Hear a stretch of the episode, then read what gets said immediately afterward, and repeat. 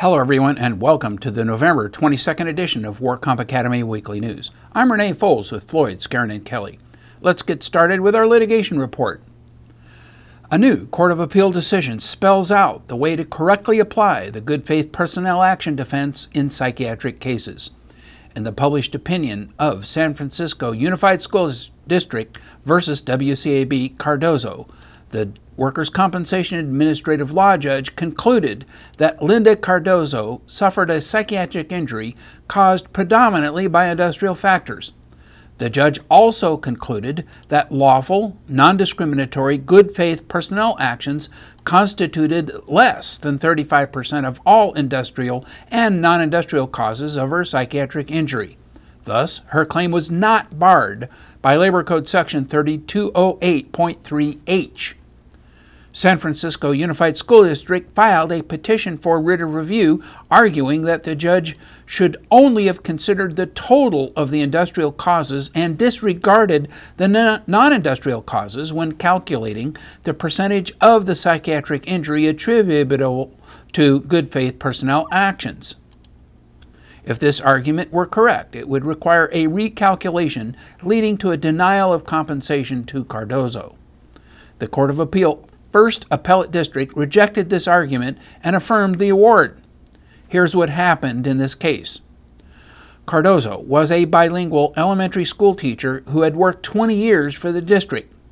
Cardozo claimed her injury was caused by the stress of teaching a class in two languages that combined two grade levels and because of her difficulties with her school's principal. The district, on the other hand, claimed Cardozo's injury was caused by good faith personnel actions, such as unsatisfactory performance reviews and written disciplinary warnings, and was therefore barred under Labor Code Section 3208.3H. The parties selected Dr. Gordon Baumbacher as the evaluator to render an opinion on the issue of apportionment as to the industrial and non industrial factors of disability and as to the extent of the responsibility for Cardozo's current condition that may be attributable to any good faith, non discriminatory personnel action. Dr. Baumbacher apportioned 15% of Cardozo's impairment to factors associated with her personal circumstances and 85% to factors associated with her work setting at Bessie Carmichael School.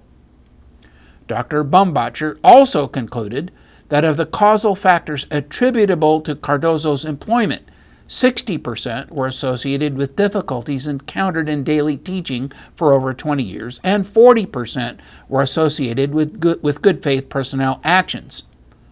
Dr. Baumbacher then concluded that 51% of Cardozo's overall impairment would be apportioned to factors regarding classroom teaching. That 51% was 60% of 85% that was industrial. And 34% would be apportioned to factors associated with the principal. That math was 40% of the 85% that was industrial. Accordingly, the judge then found that her psychiatric injury was caused 15% by non industrial factors, 51% by activities as a classroom teacher, and 34% by personnel actions undertaken by the principal. Since the 34% caused by personnel actions was below the 35% threshold by one point, the case was not barred. The Court of Appeal considered whether the calculation of a substantial cause of good faith personnel actions should be limited to a consideration of only the industrial causes, or, on the other hand, should include consideration of the 15% apportioned to non industrial causes.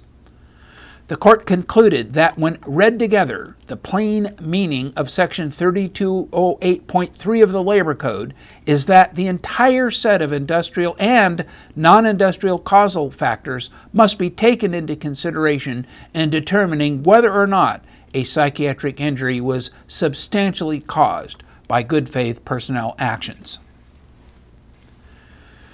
The Court of Appeal has now ruled on a criminal case involving a claimant's attack on a defense attorney. Here's what happened. In 1983, Malji Patel filed a workers' compensation action against Rockwell International seeking compensation for injuries he allegedly sustained at work. Patel's workers' compensation claim was involved in protracted litigation for over 20 years. In 1991, Rockwell was represented in the workers' compensation action by attorney Lynn Peterson. In August 1991, attorney Peterson was at the Workers' Compensation Appeals Board with Mr. Patel, who was representing himself. They were alone in the courtroom, waiting for the judge to emerge from his chambers. Attorney Peterson heard Patel rummaging in a bag. As she turned to look, she found Patel pointing a 22 caliber semi-automatic handgun at her. Attorney Peterson shrieked, which caused the judge to emerge from his chambers. The judge dove over a table and tackled Patel, who dropped the weapon, which was later discovered to be unloaded. Based upon this incident, Patel was convicted in 1992 of felony false imprisonment and a special allegation of personal use of a firearm. By 1996, attorney Edwin Nepomuceno had taken over Rockwell's representation. Patel was confrontational with Mr. Nepomuceno from the onset.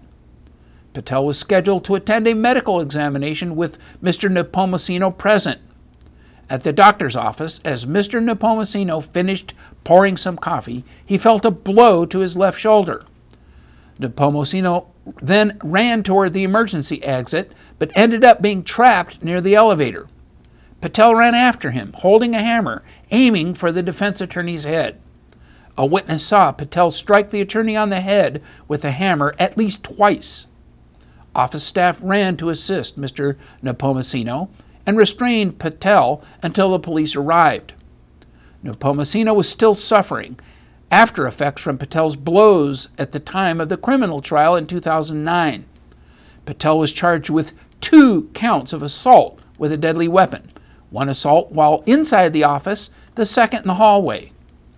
The jury found Patel guilty on both counts.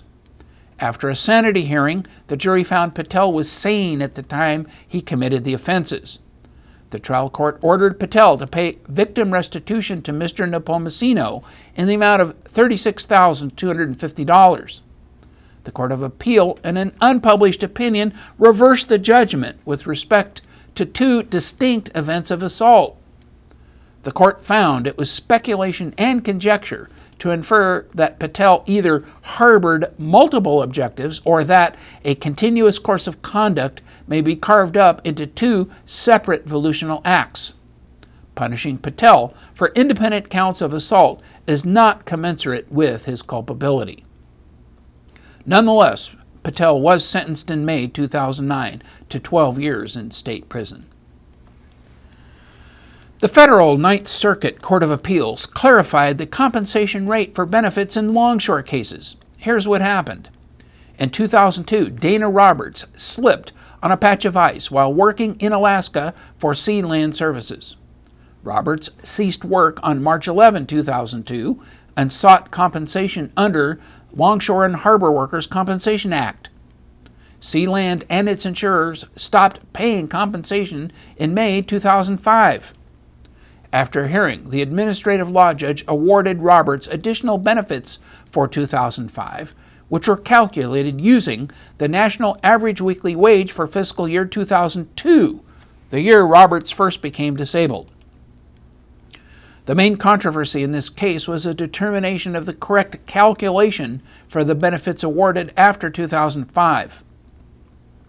Roberts filed a motion for reconsideration of the administrative law judge's decision.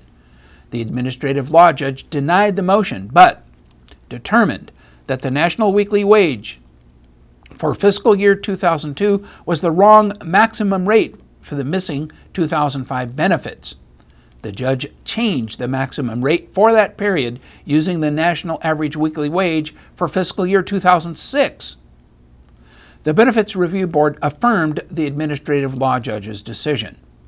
Roberts petitioned the federal Ninth Circuit Court of Appeal for review, contending that the administrative law judge should have used the national average weekly wage with respect to fiscal year 2007 in calculating the maximum rate. the Ninth Circuit, in the published opinion of Roberts versus Office of Workers' Compensation Programs, disagreed. The applicable maximum rate should have been based on the national average weekly wage for fiscal year 2005, the year when the benefits were due. The Court of Appeal ruled that a Superior Court civil settlement that includes a WCAB claim requires WCAB approval. Here's what happened in the case of Steller versus Sears Roebuck and Company. Wendy Steller filed a Superior Court civil action for disability discrimination against Sears. She claimed that Sears had failed to reinstate her with reasonable accommodation to her disability upon termination of her workers' compensation leave of absence. She was concurrently pursuing a workers' compensation case for the same back injury. The parties were represented by different counsel, however, before the WCAB. The Superior Court parties attended a mandatory settlement conference in the Superior Court case.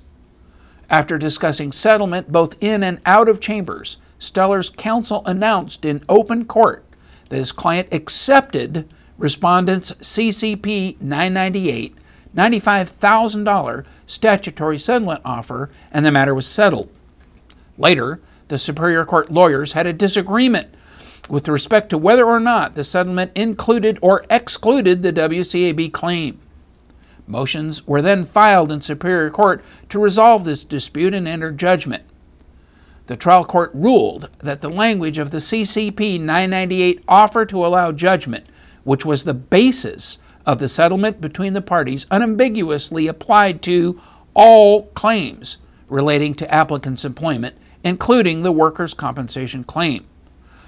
A formal, former, formal, whoa, formal Superior Court order followed this ruling, stating that the workers' compensation claim was included in the settlement. The Court of Appeal, in a published opinion, agreed that the settlement included both the disability discrimination and workers' compensation claims. However, the settlement agreement could not compromise or release appellant's workers' compensation claim without the approval of the WCAB. Both the trial court and the parties are presumed to have known that a settlement of the workers' compensation claim would require the WCAB's approval.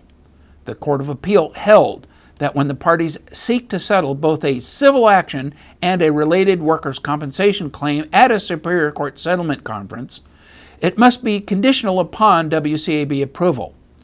This is a practical, practical and workable solution to the procedural difficulty presented. The Superior Court settlement was therefore conditional upon WCAB's approval of the settlement of the workers' compensation claim. If the WCAB does not grant its approval, the settlement agreement shall be of no force and effect. And in regulatory news, some of the CMS Section 111 mandatory reporting obligations for industrial insurance carriers have again been delayed by the Centers for Medicare and Medicaid Services.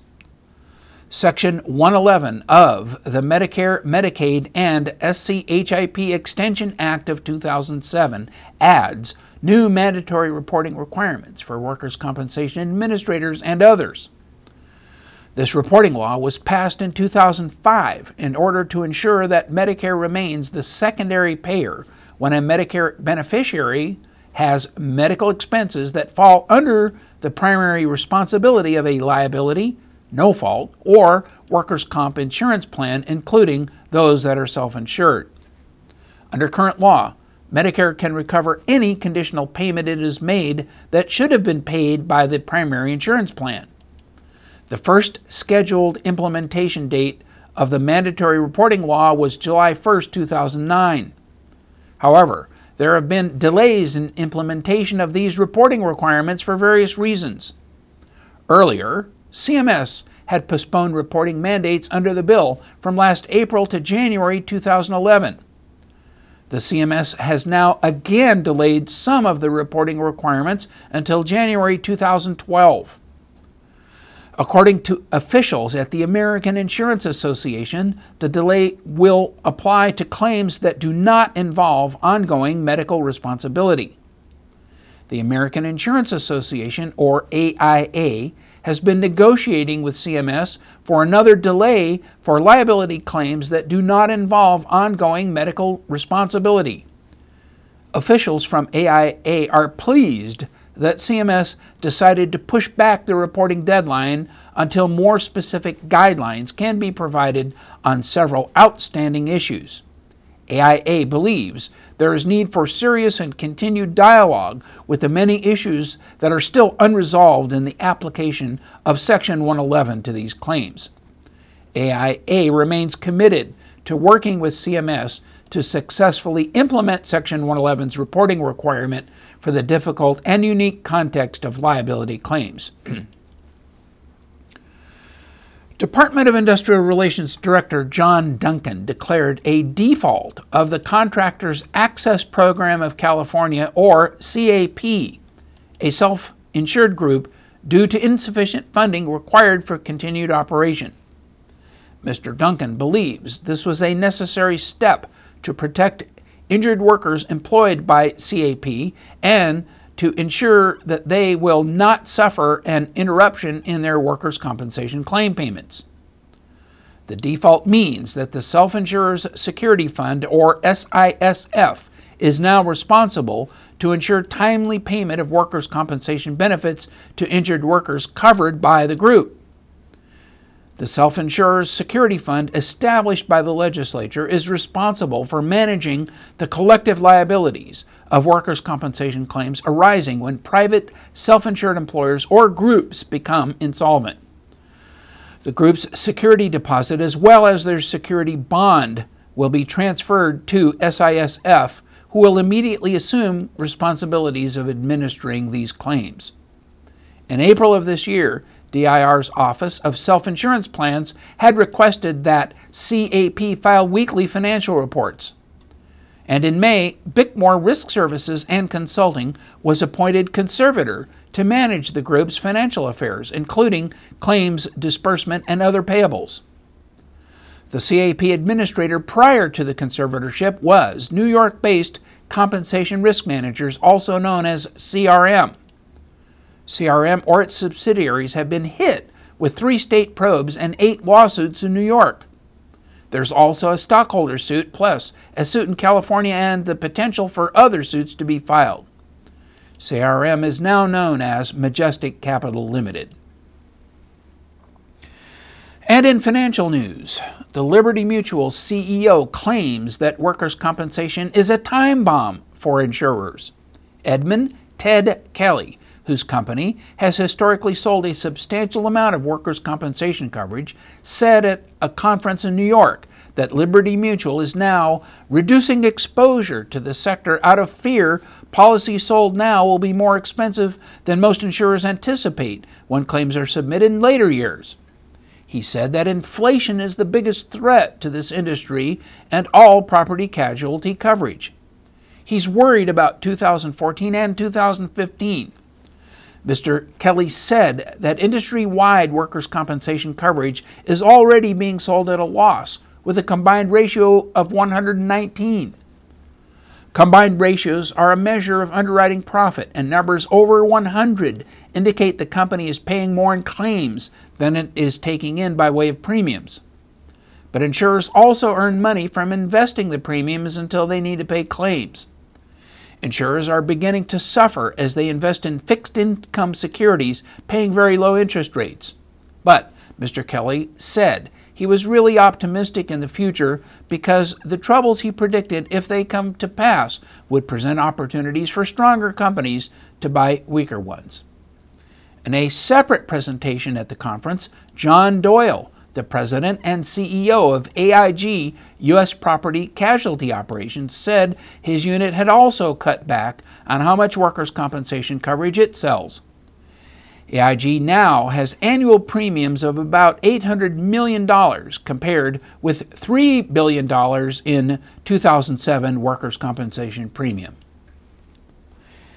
And in other news, the California Division of Workers' Compensation opened registration for its 18th annual educational conference.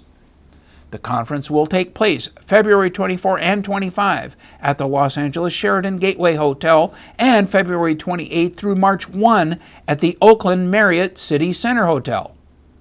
This annual event is the largest workers' compensation training in the state and allows claims administrators, attorneys, medical providers, and others to learn about the most recent developments. The DWC expects 800 registrants and 50 exhibitors at each location. The DWC encourages attendees and exhibitors to register early. A partial list of scheduled topics includes EAMS Present and Future, Return to Work, Case Law Update, the WCAB Reconsideration Process, Audit Procedures and what every adjuster should know, fee schedules, Utilization Review, Medical Provider Network Update, and regulatory changes, apportionment, benefit notices, and a DEU rating workshop. Net proceeds from this event, if any, go to the International Workers' Compensation Foundation. The California Applicants Attorneys Association 2011 Winter Convention will be held in San Diego at the Sheraton Hotel and Marina this January 20th through 23rd. Scheduled speakers include judicial and legal experts, as well as raters and medical specialists. Activities during the convention include a 5K run walk, tennis, and golf tournaments. These activities and child daycare are available for additional fees. Registration and hotel information, as well as vendor and exhibitor information, is available on the California Applicants Attorneys Association website. Golden Eagle Insurance, a Liberty Mutual Agency regional company, has appointed Spencer Donkin to serve as president and CEO.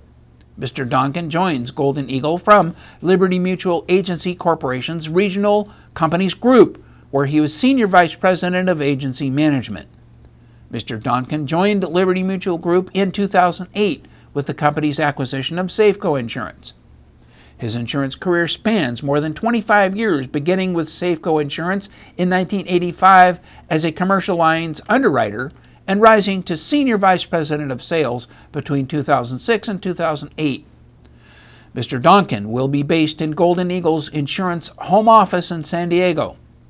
Golden Eagle Insurance offers commercial property and casualty products, including workers' compensation insurance in California, through appointed independent agents. The company is headquartered in San Diego with regional offices in Aliso Viejo and Walnut Creek. That's all our news and events for this week. Please check our website daily for news updates, past editions of our news, and much, much more. And remember, you can subscribe to our weekly news podcasts and special reports using your iPhone, iPad, or iPod by searching for WorkComp Academy in the iTunes Store. Again, I'm Renee Foles with Floyd, Skeren, and Kelly. Thanks for joining us today. Please stop by again next week for more news.